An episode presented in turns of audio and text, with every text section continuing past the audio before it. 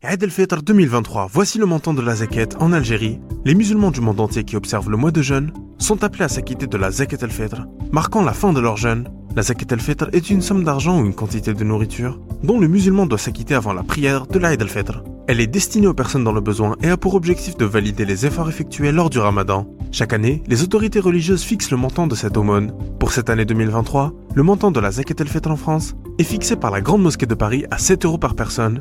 En Algérie, la zakat el-Fitr est fixée à 120 dinars algériens, soit un tiers de nourriture des Algériens. C'est ce qu'a annoncé le ministère algérien des Affaires religieuses et des WACF dans un communiqué publié sur les réseaux sociaux. Le ministère a appelé dans son communiqué les imams à procéder en collaboration avec les comités des mosquées à travers l'ensemble du territoire national à la collecte de la zakat el-Fitr à compter du 15e jour du mois de Ramadan en vue de sa redistribution aux nécessiteux un ou deux jours avant l'Aïd el-Fitr.